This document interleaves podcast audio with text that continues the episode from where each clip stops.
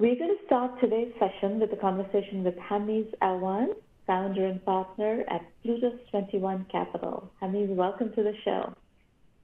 Thank you for having me. So, Hamiz, let's uh, get acquainted and uh, let's introduce you to our audience. Tell us a bit about your background as well as about Plutus 21 Capital. This is the first time we have you here. Yeah, uh, you know, like I said, we're very thankful for the opportunity to be here and learn from you and maybe give you some insight into our world as well. Um, I grew up in, uh, was born in Karachi, Pakistan, spent my entire life there and uh, moved to the US to go to school. And uh, I guess I never left. Um, and uh, I've been involved in uh, a few different entrepreneurial ventures before, but uh, Plutus was my first uh, entrepreneurial venture in the investment space. Uh, Plutus is a alternative asset manager, um, and we focus uh, very heavily today on blockchain uh, investments. Um, and uh, the particular focus for us has been infrastructure within blockchain. So the protocols, marketplaces, the the platforms that make this entire ecosystem run we try to make mm-hmm. sense of those and, and invest in those. And uh, where are you operating out of, Hamiz? Yeah, so we're based in Dallas, Texas. In Dallas, Texas, okay. And uh, what is the scope of Plutus's investment from a geographical standpoint? So one of the great things about blockchain is that since the beginning, it's been a pretty global um, movement and like uh, a global network of opportunities and entrepreneurs and, and people that are building stuff here. So there really isn't a center of blockchain like maybe you might have for, you know, SaaS companies or fintech companies. It's always been a very global thing.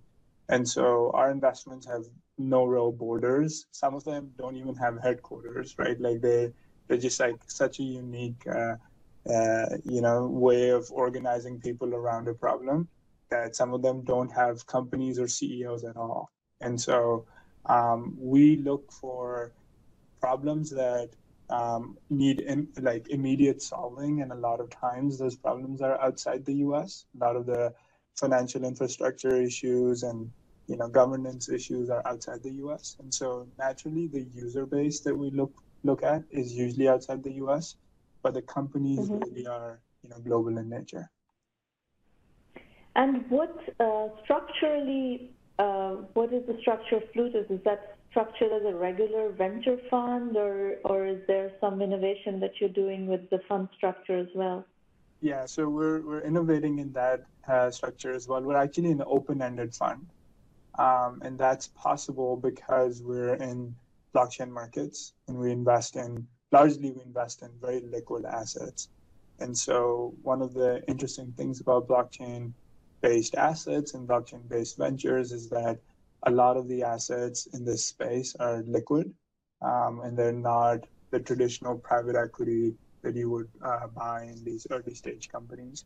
And so, because we have uh, liquidity on our end, we can actually do venture like investing, like early stage investing, but do it with liquidity. And so, that's why we're able to have an open ended structure for most of our vehicles we do invest from time to time in traditional private equity.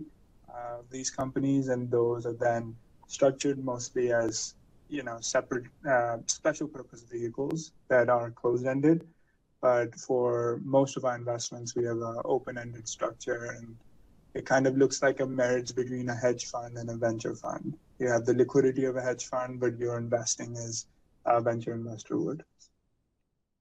All right.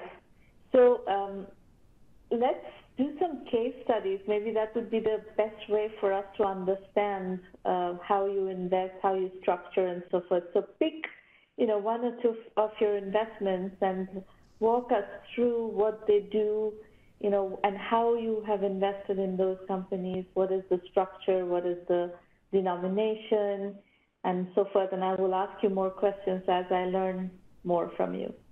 Sure, absolutely. So one of the things that people I think misunderstand about blockchains is that uh, the only disruption happening in blockchains is how they're going to disrupt business models. So they're going to come in and give, you know, maybe Bank of America a run for their money. Um, that's just one part of the disruption. There's, in my view, there's two separate pieces of the disruption here. One is the disruption in the business model. The second is the disruption in how capital is being formed. So a lot of these companies are actually not going down the traditional path of fundraising.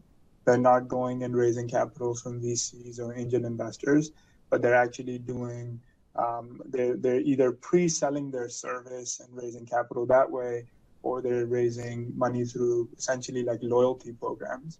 So some of them look like a loyalty program, some of them might look like an equity, some of them look like commodities that can be used in the ecosystem, and they're financing their businesses like that. And so it is a little bit more difficult to understand why these uh, different assets would have value, these digital assets would have value, but essentially there's a new part of the capital stack. You, you traditionally had debt and equity. Now you have debt, equity, and then digital assets. It's like a whole new piece of how these companies are uh, raising capital. And so we have to then think about it from that perspective, like apply a lot of the things that we've learned from traditional investing, but then understand that we're in a new, you know, world of investing. And so one example, which I'm sure a lot of people will be aware of in this call, is uh, the Ethereum network. So the Ethereum network is essentially a plug and play blockchain solution. So if you would like to build a blockchain startup, you don't have to go and necessarily build a blockchain yourself. You can just plug in to the Ethereum network that already has that infrastructure, the security, you know, the incentives already figured out, and you are just using it as if you would have used the internet to build Facebook right? Like Facebook didn't create the internet, they just kind of plugged in on top of it. So it's similar to that. Ethereum is sort of a plug and play blockchain solution and one of the biggest out there. Um, now, in order for anybody to use the Ethereum network, they have to pay a certain fee to the network to process their transactions. That fee has to be paid in its native digital asset, which is Ether, uh, ETH, which is also the second largest digital asset in the world. And so one of the ways that you could invest in the growth of the Ethereum network as more people use it as a plug and play solution, one of the ways to invest in that growth would be to actually buy Ether. And uh, if you buy Ether, you're essentially buying the fuel that all of the cars in the future will need. And you're holding on to this limited amount of fuel today and that's what gives it value because if these cars become popular and everybody in the world wants to use these cars they're going to need the fuel to run them and so you're essentially owning the fuel and that's how you express your opinion on the growth of the ethereum network so in terms of your investment are you investing in only ethereum based businesses um, no. So Ethereum, uh, the, we, we invest across the board, but like I said, we focus on infrastructure. So instead of picking individual applications of the technology, right? Like instead of thinking, okay, blockchains are going to be used for money transfers or blockchain as a currency or supply chain solution. Instead of picking individual applications, what we like to do is we like to pick the platforms that all the applications are being built on. And that way, you're essentially, if you think about it from this way, you're sort of investing in the app store instead of the applications themselves. And when you invest in the app store, you kind of get really broad exposure to all of the applications out there. And you might have thousands and thousands of applications that people build, and most of them won't work. But as long as they're using the platform, uh, the app store to do their transactions, like you have exposure to the growth of those applications. So it's sort of like a layer one investment strategy instead of the layers that get built on top of it. So we like to invest in those layer one and like infrastructure plays because it gives us really broad exposure without us having to pick the winners and the individual applications. Great. So now take us into examples of infrastructure layer investments that you have made, one or two, and talk us through what they do and, and what is the model. Yeah, so we really uh, like investing in um, one of the infrastructure plays that's really uh, necessary uh, is a marketplace. So there should be a marketplace for people to buy and sell these digital assets.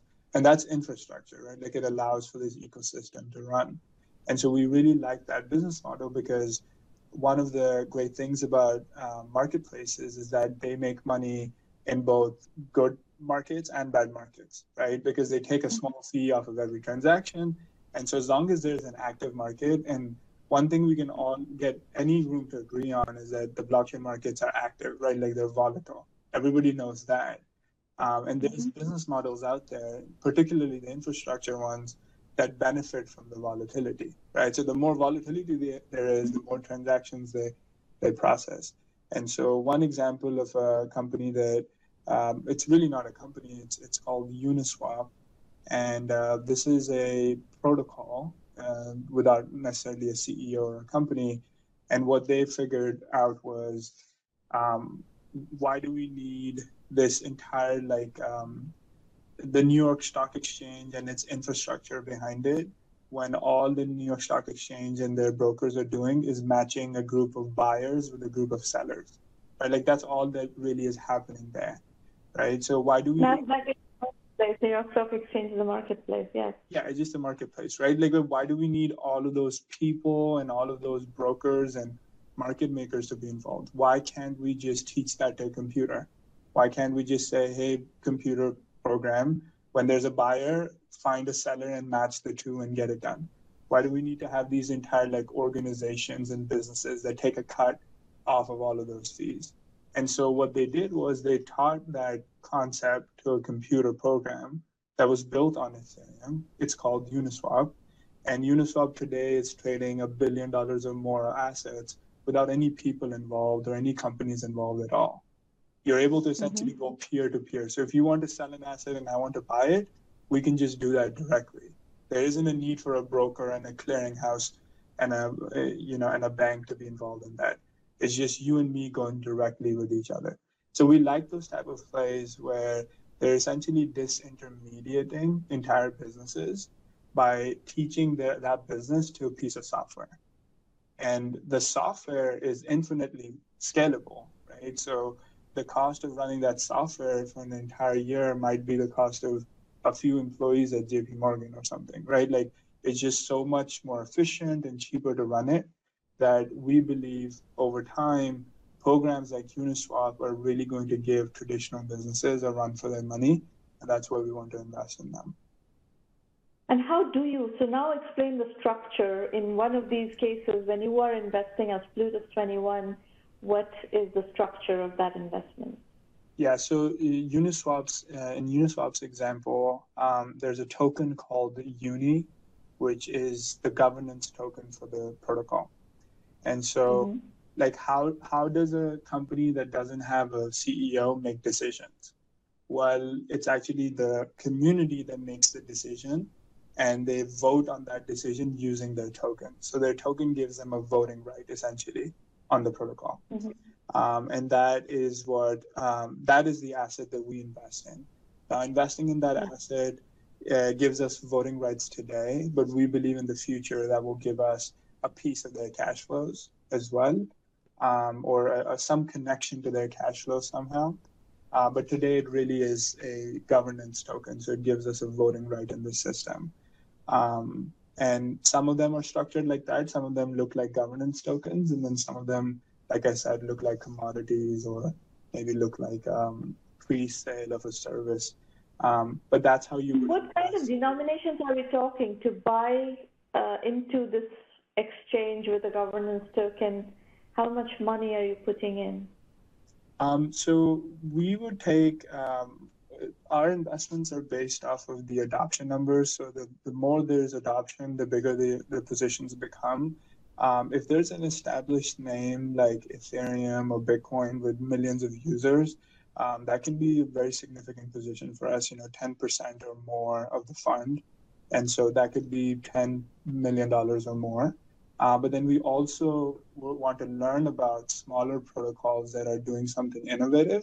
So we might only put a quarter of a percent of the fund that might be twenty-five or fifty thousand dollars, so that we can watch the development of that protocol closely um, and, and keep up with them. So check sizes, I guess, range from we're not a traditional VC, so I don't really like to call them check sizes, but we range from like twenty-five thousand dollars on the low end, all the way up to mm-hmm.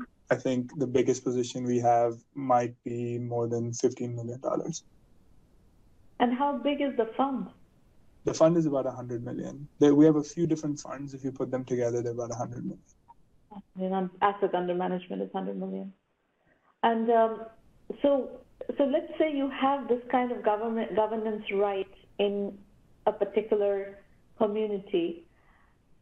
What is the progression of your investment? How do you how does that play out? And, and maybe it hasn't played out fully yet for you, but you have a theory on how this is going to play out and how you achieve liquidity and returns on investments. So explain that model a bit more. Yeah, so the model really has been flipped on its head, right? Because um, the asset is liquid every day, and I have a price for it every day, and I have liquidity for it every day. So I could sell my entire position today, and I could buy it back mm-hmm. tomorrow right? So it's really like very different than venture investing.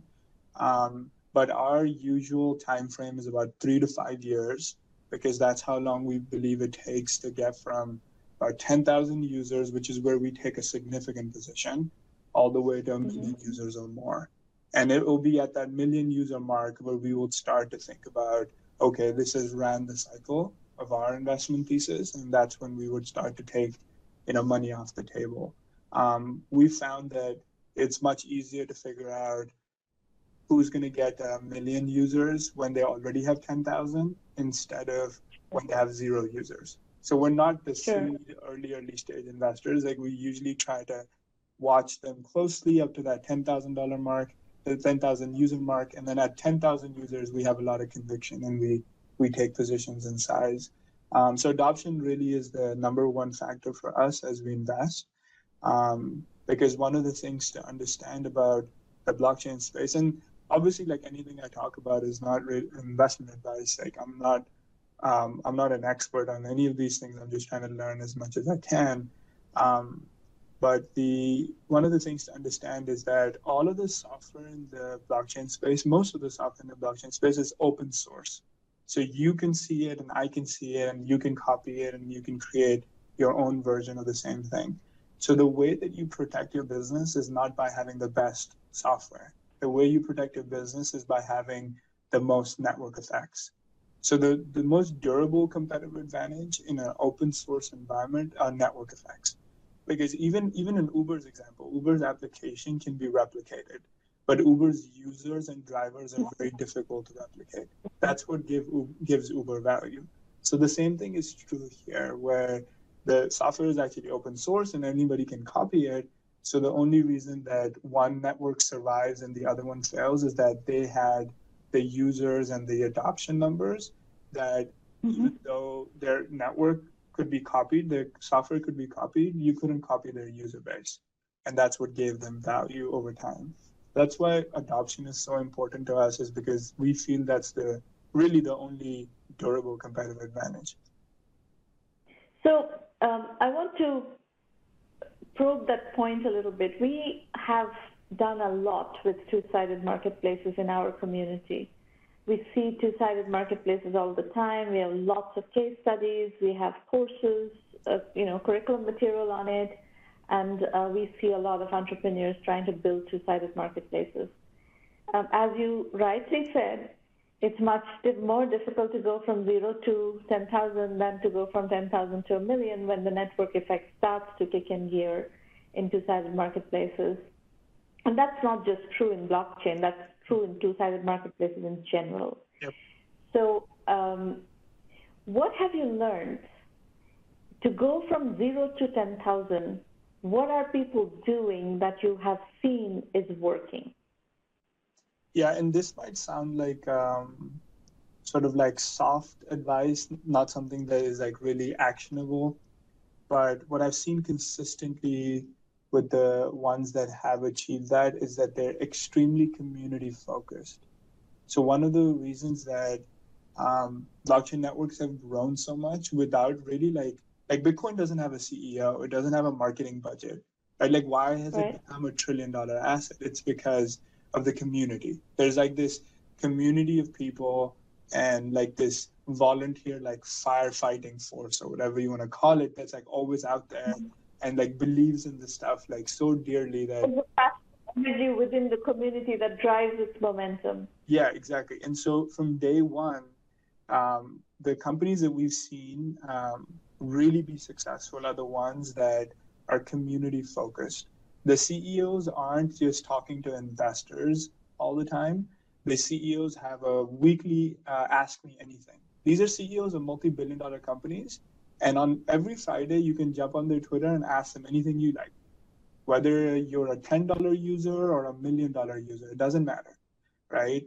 And they have this like community that communities that are being built on Discord and Twitter and like non traditional platforms like that, where I think a lot of early stage CEOs are so focused on the product um, and so focused on the fundraising that the only interaction they have with the customers is through like periodic surveys. But they don't build like this rapport with their customers right? Like they don't build mm-hmm. a rapport with their suppliers and don't talk to them on a daily basis. Like if you look at uh, a ceo schedule right the traditional startup ceo schedule customers are not on it on a regular basis right it's usually the team. This is the point that we are driving home all the time: is that customer matters a lot more than investors. Do not chase uh, investors; chase customers instead. It's a better use of your time.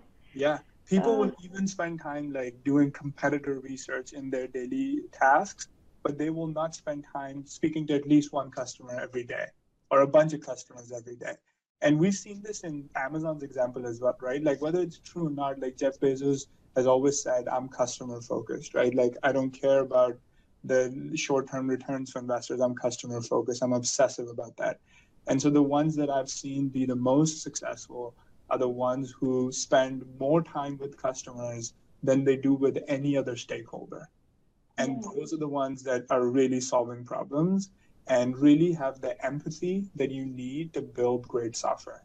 Software, great software comes from a place of empathy that's the first place that great software comes from. And so the people that have built time in their day to uh, improve their empathy for the user are the ones that are successful. Hamiz, um, could you talk about what kind you're in, investing in that layer one, the infrastructure layer? What's happening above that layer? What kinds of applications, what kinds of communities, what kinds of marketplaces are being built on top of your infrastructure layer companies?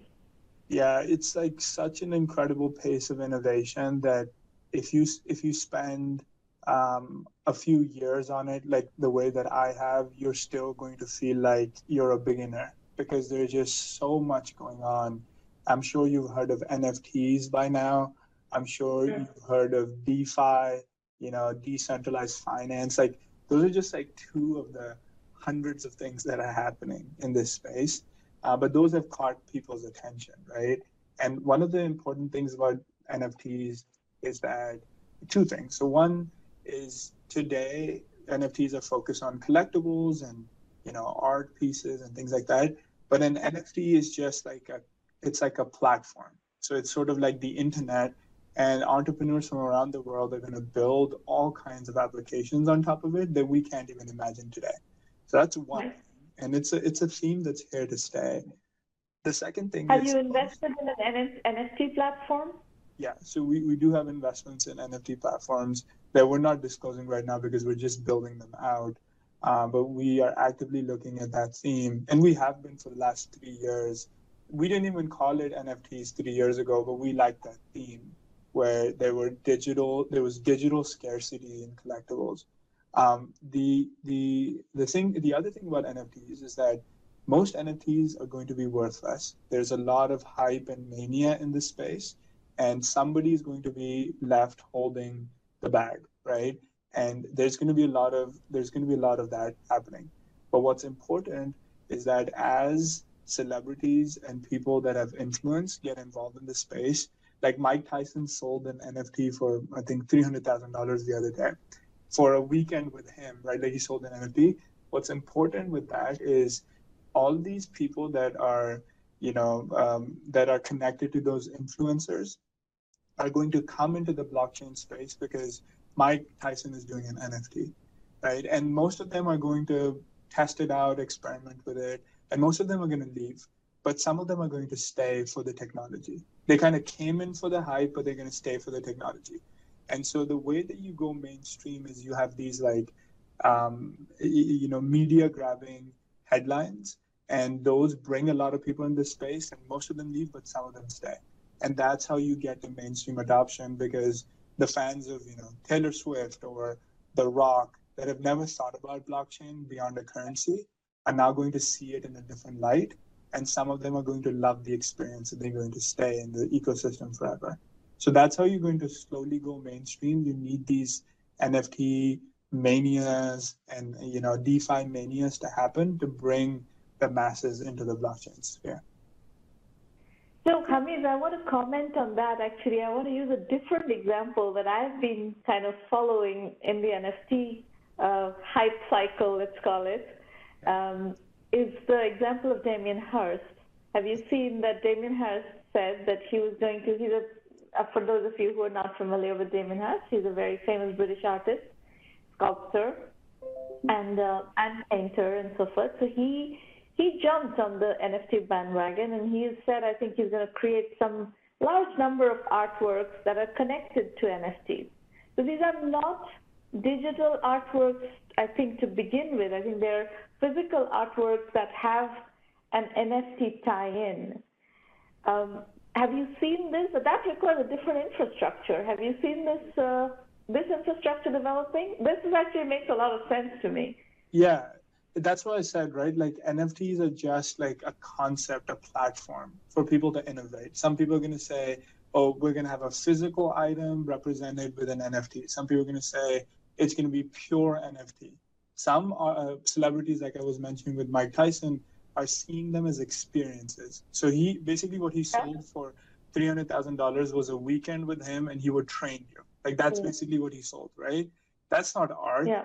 right? But that's like right. just experience.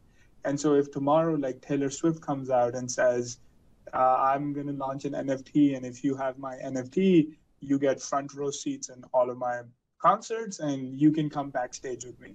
Like, what do you think that's worth? That's worth a lot of money to a lot of people, right? So, and and then once. yeah, but these... but just a second. These are two different case studies that you use cases that you described. The one with Mike Tyson is one weekend with Mike Tyson. That's you know you don't need an NFT to sell that. It's because that's not you cannot resell that. That's one weekend with Mike Tyson. You are not getting multiple weekends with Mike Tyson.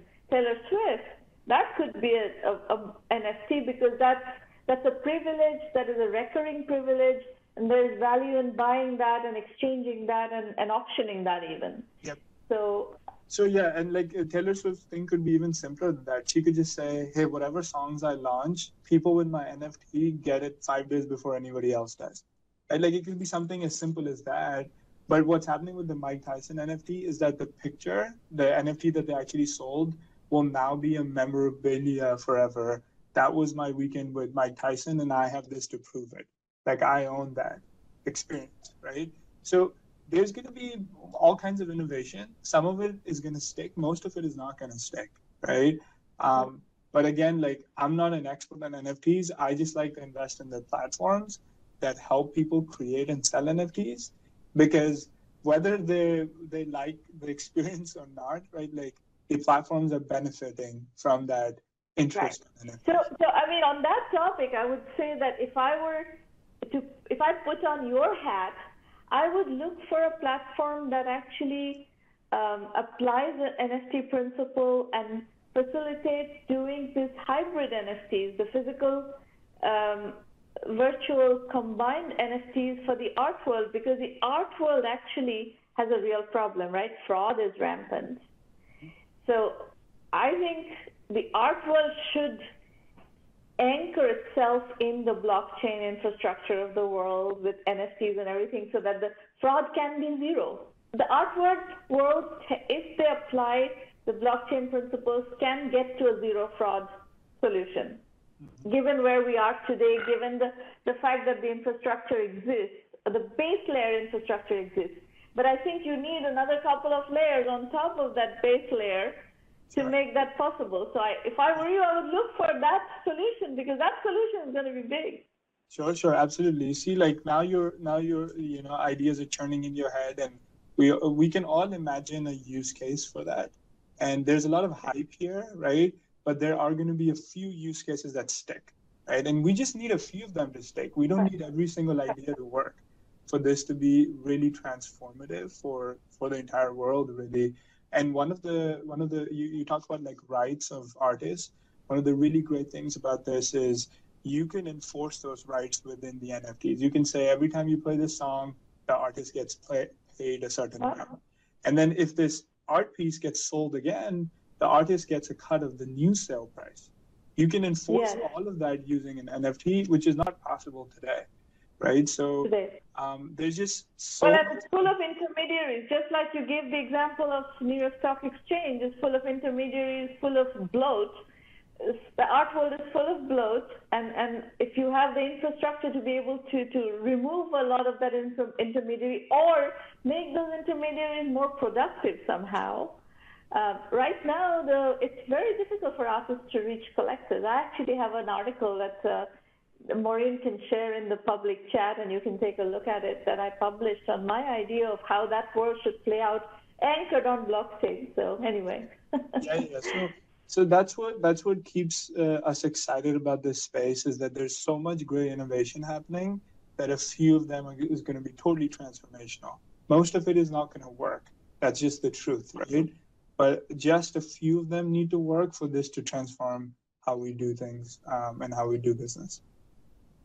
Very cool. This is a fascinating conversation, Hamid. Thank you for this.